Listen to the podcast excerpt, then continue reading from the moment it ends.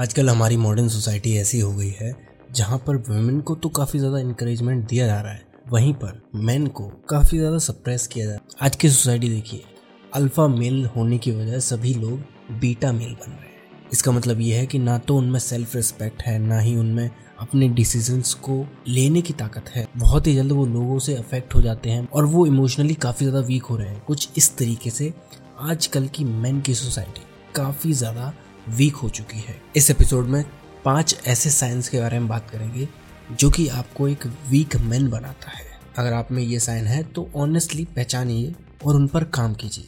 पहला sign physically weak होना।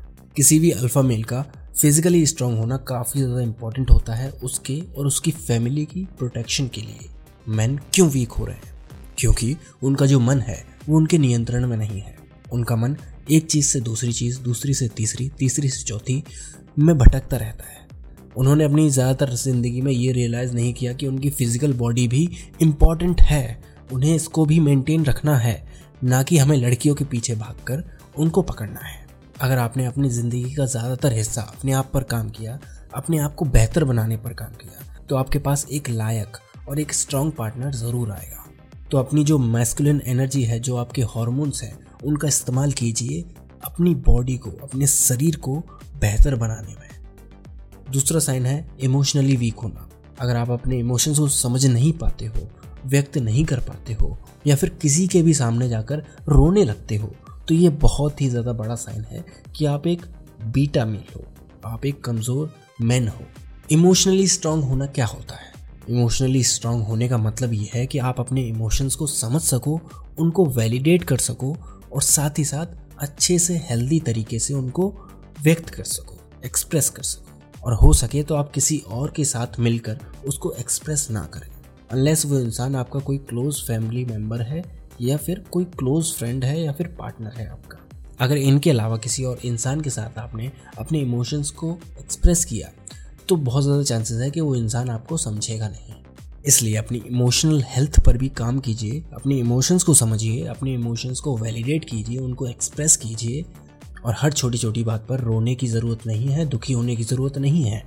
अपने बड़े गोल पर, अपनी ज़िंदगी पर ध्यान दीजिए, उन पर काम कीजिए, उनको अचीव करने की कोशिश कीजिए।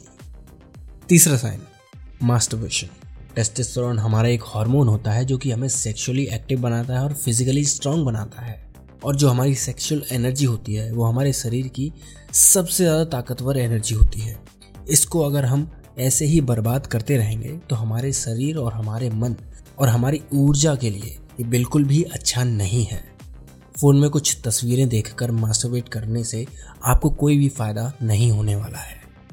बायोलॉजिकली अगर हम देखें तो हमारे स्पर्म्स का एक ही काम है। वो है हमारे बच्चों को पैदा करना, हमारी जनरेशन को आगे बढ़ाना। तो इसके अलावा उसको मास्टरबेट करके बर्बाद करने की कोई भी आवश्यकता नहीं है।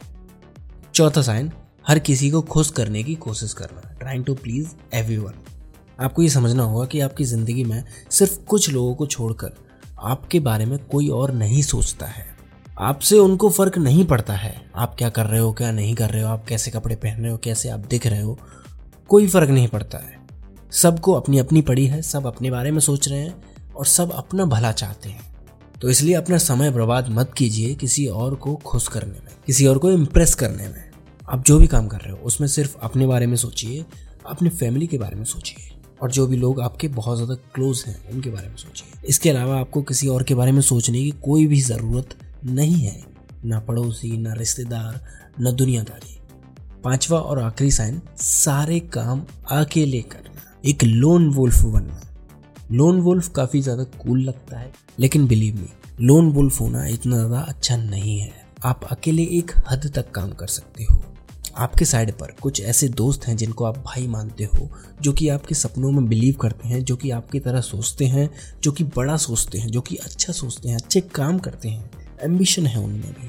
आप ऐसे लोगों को साथ में रखिए, ऐसे भाइयों को बनाइए, और इनके साथ जब आप काम करेंगे तो आप देखेंगे कि आप लोन वुल्फ बनकर जो ग्रो कर रहे थे, उससे कहीं ज़्यादा ग्रोथ आप भाइयों के साथ में, अपने दोस्तों के साथ में, अपने जैसे लोगों के साथ ग्रो कर पाओगे।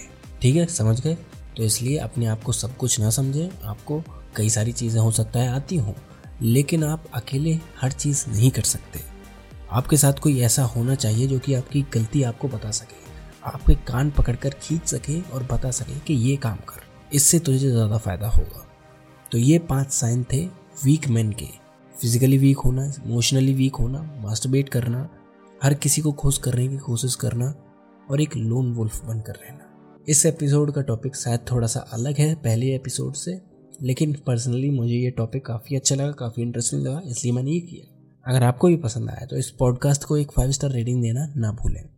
बाकी मिलते हैं अगले हफ़्ते, तब तक के लिए आप अपना ख्याल रखें और सीखते रहें।